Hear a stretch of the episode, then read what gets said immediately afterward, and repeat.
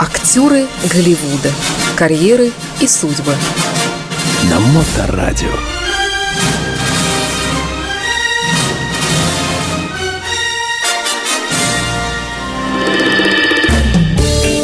Ну, вот у нас и время кинематографическое. В эфирной студии Илья Либман, автор и ведущий программы «Актеры Голливуда. Дневной сеанс». Как обычно, Илья, добрый день. А, добрый день. Как ваши дела? Как погода в Петербурге? Погода в Петербурге, конечно, не балует. Я вот тут послушал статистику, что такие температуры последний раз были зарегистрированы в 1883 году.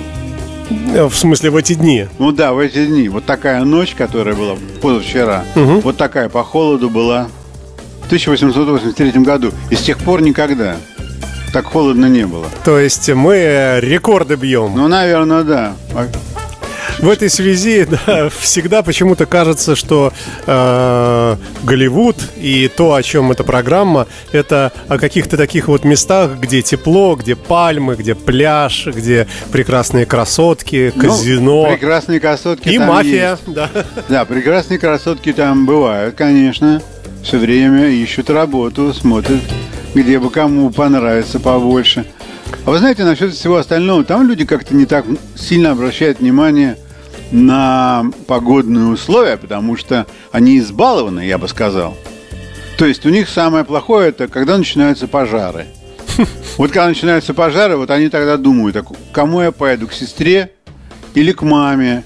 И вообще куда деть? Это посуд? когда вот на Сан-Франциско ну, начинает да, двигаться. Да, да, когда вот у них бывают такие большие пожары самовозгоранием, вот тогда у них начинает печь. А так вот они, ну, погода и погода, они живут с этим нормально. Ну, в Сан-Франциско люди вообще, по-моему, они даже э, не представляют, какая может быть погода. Вообще. Вообще. Кроме чем как у них. 66 градусов всегда. Это сколько Цельсия? Это 18 градусов по Цельсию. Всегда. Всегда. То есть, когда ты не придешь вечером, днем, в субботу, в воскресенье, в любое время года, 66 градусов. И все. То есть это джинсы да, и конечно, вообще. какая-то курточка легкая. Никакой, никакой одежды, в принципе, там и не надо. Сменной. То есть там должна быть такая одежда, в которой ты ходишь вот просто. Меняешь ее. Но она, в принципе, а, для одних и тех же погодных условий, более или менее. Ну, бывают там дожди, туманы, там в тумане ты можешь натолкнуться на кого-нибудь. Ну, ну, но это совсем не то, что здесь. А вы ездили по этому городу э, на машине, например? По Сан-Франциско? Да.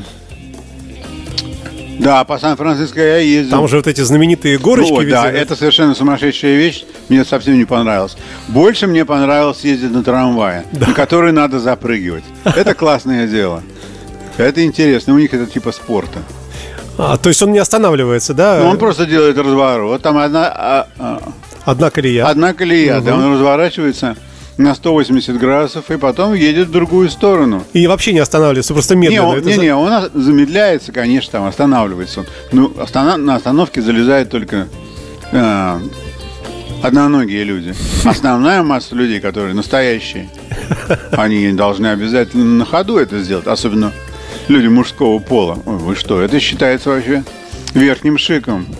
Ну, давайте к актерам перейдем. Э, будем считать, что вступление у нас было сегодня любопытное. Мы ничего не сказали про зиму. Вот я вообще сейчас подумал, что а, машины бьются, а в Цепикио уже вовсю бегают лыжники, одетые так легко и несутся по этой лыжне, как будто эта лыжня у них была а, год до того. То есть все уже, все уже готово. С новым рекордом. То есть Петербург, вообще город такой Лыжный. Лыжный. Люди все одетые, никто не мерзнет. Народу на, на улицах очень много. Дети не мерзнут, стоят, ковыряются в носу. На улицах холод собачий. Иди домой, казалось бы, да? Попей, поешь теплого супа. Какое там? Щеки такие красные, как снеги, и ковыряются в носу. Разговаривают с другом. Ну, думаю, ничего себе. Знаменитый ведущий моторадио Илья Липман. Наблюдение. А чем же он так знаменит? Ну что, поехали, да? Да, поехали. А, в прошлый раз мы говорили про женщину, артистку. Я подумал, что, наверное, а, с этой колеи мне так быстро сходить не стоит.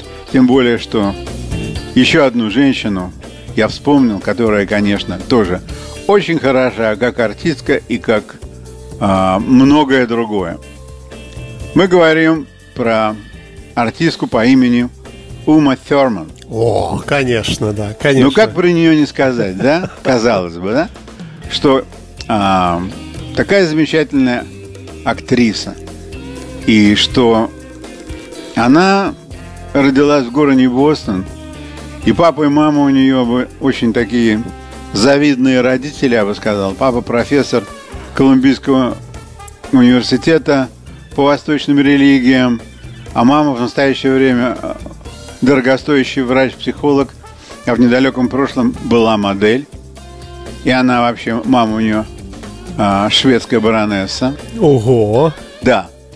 Вот. И а, шведская баронесса, и папа ее, мамин, то есть ее дедушка, Умы Ферман, в свое время был а, большим бизнесменом в Швеции и был брошен в тюрьму за то, что он не хотел а, разбивать свои деловые контакты с евреями. То есть во время войны он какое-то время отсидел в немецкой тюрьме. Ну, я не знаю, как он там, как ему там было, плохо ли, не очень плохо. Но, во всяком случае, если это ставят а, как положительная вещь, то есть, что он к евреям имел отношения, и он с ними а, имел деловые отношения, и рвать их он, он не хотел. Ну, что, что касается самой Умы. Странное имя. А, да, вообще-то имя, конечно, это дано а, отцом и поскольку, поскольку отец занимался и занимается всякими восточными религиями, то это имя с какого-то индийского языка, я не знаю, какого точно не помню, называя, в переводе означает «приносящее наслаждение». Mm-hmm. Да, ну то есть, ну такое вот. Ну, для девочки хорошо, наверное. Наверное, да, для девочки хорошо. И она была такой нормальной девочкой, а, в восьмом классе ее э, заинтересовала драма. Она пошла в драматический кружок при школе. Жили они в городе Бостоне. И все у нее получалось. Она сыграла в паре спектаклей. И как только ей исполнилось 18 лет, да, 18 лет, она решила переехать в Нью-Йорк для того, чтобы начинать учиться арти- артистическому мастерству. К тому времени ее рост достиг 1 метра 80 сантиметров. Э, выше всех, в общем-то. Да, да, Она, была, она была выше всех, и нельзя сказать, что это положительная вещь для начинающих людей, потому что когда ее видели и думали, ну вот куда ее взять, такую девушку, нужно а, быть совершенно уверенным, что когда ты ее берешь, она такая видная девушка – что она справится с поставленной ролью. И первый фильм, в котором она играла, она играет девочку-тинейджера. Фильм про, про школьников, старшеклассников называется «Johnny Be Good». Как, да, как песня Да, как та знаменитая песня. Это 88-й год, вот я Это 8, да, в 88 году. Угу. Она играла простую девочку такую, здоровую, я бы сказал, которая не знает, как ей свои ноги засунуть в машину, потому что они гнутся только в полагающихся местах, а машина не такая большая, чтобы все это уместить. Да, просто сидит и жует резину, у нее там много глаз, много губ. Ну, больше от нее ничего и не требовалось. Она, конечно, сыграла эту роль, но человек, режиссер, который увидел, что она может делать еще что-то, взял ее в следующее кино в этом же году – который называется «Опасный Леосон». И она стала играть не с какими-нибудь там простыми людьми. Она играла с молодым Малковичем и Глен Клоус. То есть ей было играть развратную 17-летнюю баронессу 17 века Франции очень сложно. И тем не менее она справилась. Этот фильм имел совершенно обалденный успех. Не потому что она, а потому что вообще вся, вся эта история. Ну, во всяком случае, как только она сыграла эту роль, все, конечно, увидели, что вот есть такая новая девушка. Слушайте, три премии «Оскар» за этот фильм. Да. Лу- Лучшие декорации, лучшие костюмы, э, адаптированный сценарий. Ну, ну, три премии. Э, Ну, э, во-первых, это очень замечательный фильм. То есть, когда люди на него ломились, я смотрел его в кино. Опасные связи. Это да, в- опасные в, связи. русском да, да. переводе, да. Опа- Опасные связи. Когда люди на него ломились, потому, потому что, во-первых, интеллигентная публика пошла, что это не какой-то блокбастер, там не будет никакой стрельбы. И никто, в общем-то, не представлял себе, а, о чем этот фильм. Только идет разговор, что это Европа, а, позднее Средневековье, ну, скажем нам, 18 век. Ну, интересно посмотреть, что же там будет. И, конечно, когда Малкович вышел весь напудренный, там, хватает всех за задницу, как же такое, как такое можно пропустить? Конечно. И все, конечно, посмотрели, и поэтому фильм получил а, много призов. Там, кстати, по-моему, играет еще одна тоже знаменитая актриса, а, о которой мы уже, кстати говоря, говорили. Мишель Пфайффер. Мишель Пфайфер. Она была там совсем такая праведница. Там еще играет молоденький Киану Ривз, между прочим, да. Да, Киану Ривз там играет тоже молодого Надо развратника. пересмотреть, кстати, да? Я смотрел его, кстати говоря, совсем недавно, года два тому назад. И когда я их всех вместе увидел, думал, вот это да, вот это студень. Как, как здорово сделано, что всех вот так можно было. Раз, пока они еще, каждый из себя ничего особенного не представлял, их всех засунули, они все сыграли и разошлись, но фильм этот остался. И он как э, в один из лучших фильмов 80-х годов совершенно точно в Штатах считается. Замечательный фильм. И после этого, а, я думаю, что где-то года через два она сыграла а, главную роль в фильме «Хенри и Джун». Этот фильм вообще не знали, как рассматривать, выпускать его на экраны или нет, потому что а, его рассмотрели специалисты и сказали, что это порнография. Ну, смотря какие специалисты. Ну, да. американские специалисты, которые, они, в общем-то, не любят, когда так, раз, и хотят выпустить порнографический фильм на публичный эк- экран. Ну, конечно, никто не разрешил такой фильм про Генри Мюллера, знаменитого писателя, про его жизнь в Европе, э, аттестовать как порнографию. У него жизнь в таком случае была полна, полнейшая порнография. Но никто от этого не пострадал так. Короче говоря, этот фильм дали такой новый рейтинг специально для него. NC-17. То есть это детям до, 17 До лет. 17 лет. Да, не рекомендуется. Ну, конечно, когда, такую, когда дают такую фишку для фильма, это своего рода позывной. Надо идти смотреть да. этот фильм, потому что там что-то есть, иначе бы Ну, его... там великолепный Кевин Спейси сыграл. Да, там вообще, там вообще очень много интересного в этом фильме.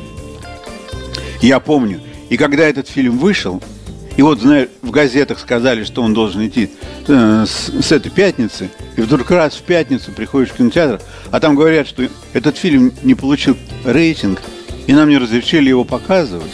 Что? Мы ждали, когда этот фильм выйдет, а его не разрешили показывать. Короче говоря, очень много шумихи было по поводу этого фильма. И а, Да. Алло. народ все-таки дождался его и получил большое удовольствие. И все, пошло своим чередом. После этого фильма а, на Уму Терман положил глаз а, а, замечательный экстравагантный режиссер Тарантино. Он же Квентин, да. Да, он по имени Квентин, да. Он посмотрел на нее, что она такая высокая, а потом посмотрел на размеры ее ноги, и, конечно, он был убит. Он сказал, она моя. Он вообще торчит очень на ноги больших размеров. А у него ноги, я могу сказать так, я так 40. Наверное, Первый. 40, 42 примерно. 40, мгм. Наверное, 42 Я посмотрел, какие у нее ноги. Когда недавно пересматривал фильм Kill the Bill, когда она там выбирается из гроба. Короче говоря, он взял ее и поместил в фильм Pulp Fiction. А, как, как он называется по-русски? Какое чтиво? Крими- Криминальная. Криминальное чтиво. Ну, конечно, этот фильм завоевал Оскара. она получила Оскара, она получила Golden Globe, она получила а, премию Бафта. То есть, то есть это такой а, серьезный драматический фильм. И если... Очень спорный, а, но есть люди, которые не признают эту картину. Я, я фанат, сразу скажу. Я ну, люблю. конечно, я фанат с любого момента включаю и смотрю до конца. Как, как, как в той песне про уголовный кодекс. Что когда открываю на любой странице и не могу читаю до конца. Так и у меня тут. Точно так же. Короче говоря, и она стала своего э, э рода вроде как любимицей Тарантино. И когда он создавал фильм Kill Bill, сценарий писался исключительно для нее. Потому что у них была с самого начала договоренность, что это будет за фильм, о чем этот будет фильм. И что этот фильм совсем непростой, потому что ей нужно было там овладеть мар, э, искусствами, там, всякими владением мечами и руками, и ногами, прыгать, падать, и очень много физической нагрузки, которой она, в общем-то, никогда особенно этим не занималась. И она сказала, что она согласна, и мало того, когда он писал а, сценарий, она принимала участие в написании сценария тоже, своего персонажа. То есть, когда я смотрел фильм последний раз, я обратил внимание на то, как написаны некоторые драматические куски, не, не, не куски там, где происходят бои, угу. А вот такие куски, как она общается с другими людьми, как она общается с, с детьми, например. И там чувствуется женская рука, совершенно четко. В сценарии. В сценарии, да, угу. потому что видно, как она играет. И, конечно, этот фильм, он тоже такой, а, я бы сказал, не на всех, совершенно не на всех. Мало того, что а, он очень... Даже я от себя с тобой. Я вот этого фильма я не фанат. Криминальное чтиво нравится, а вот. Это... И, но тем не менее, вот она в этом фильме снялась. И фильм, конечно, окупился.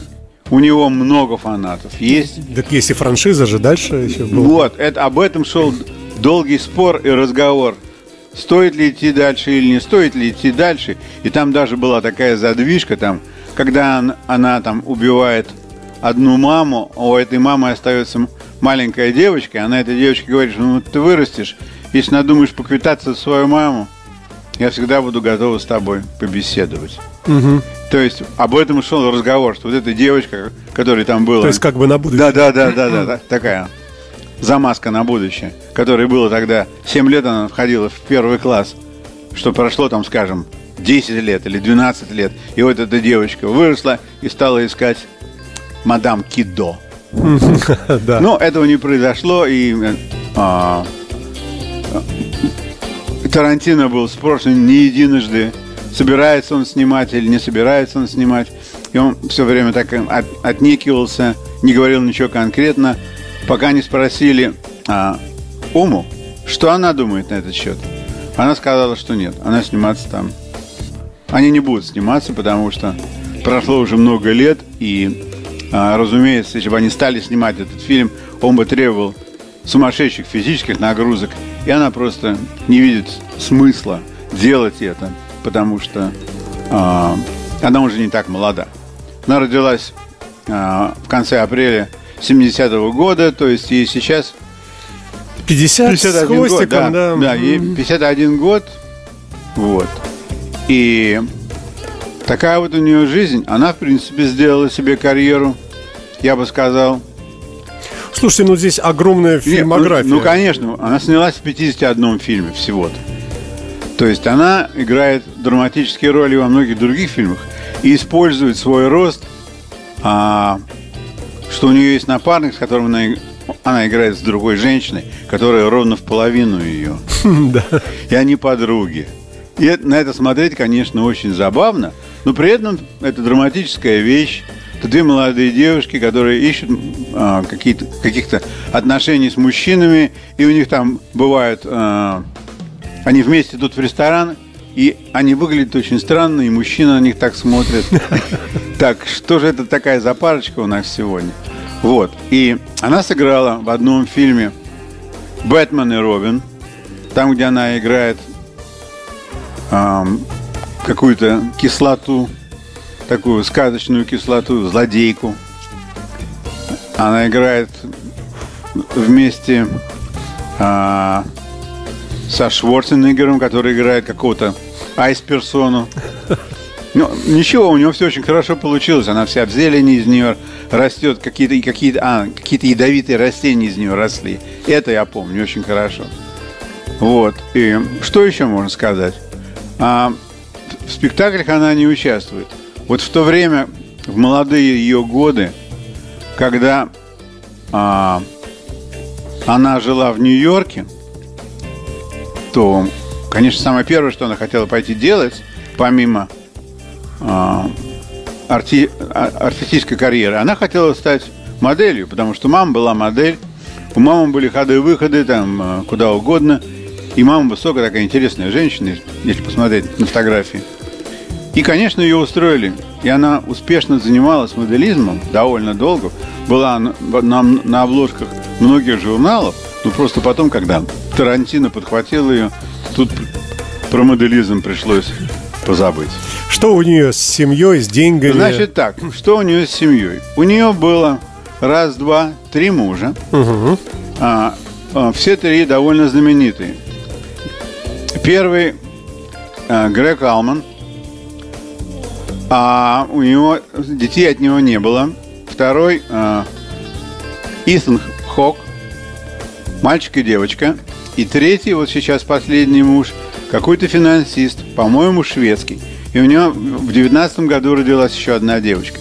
Но самое интересное, что я хотел сказать, что вот она всю свою жизнь прожила а, в Штатах, но поскольку, поскольку мать у нее шведская баронесса, она сейчас собирается переезжать на постоянное место жительства в Швецию.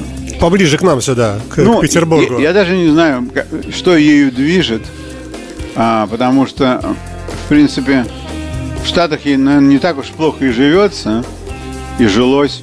Ну, наверное, что-то движет, может быть, ну, там, все-таки баронесса она была. Недвижимость Да, здесь. может быть, да, может быть, европейская недвижимость. Трудно сказать. Но, во всяком случае, вот, такие вот дела. Денег у нее не так много, всего 45 миллионов. Ну, что можно сказать? Вот та- такая вот у нее непростая жизнь. Но мы ее все равно любим. э, Конечно. Несмотря на то, что у нее мало миллионов и что она в Швецию переезжает. Ну да. А, Выросли с ней, с ее фильмами очень многие. Ну, конечно. Да, так что один Pulp Fiction чего стоит. Сколько людей научилась танцевать твист, только Да. глядя, как она танцует. Это, это правда. Это все по оттуда взяли, что нужно делать и как надо руками и ногами. Ой, а ну что ж, будем э, завершаться Да, давайте завершаться потихонечку. Вам спасибо большое. Речь Пожалуйста. сегодня шла по актрисе Ума Турман, известнейшая голливудская звезда. Ну, а рассказывал нам о ней э, писатель Илья Либман, э, за что ему большое спасибо. И до новых встреч. Спасибо. Всего Илья. хорошего, пожалуйста. Актеры Голливуда. Карьеры и судьбы.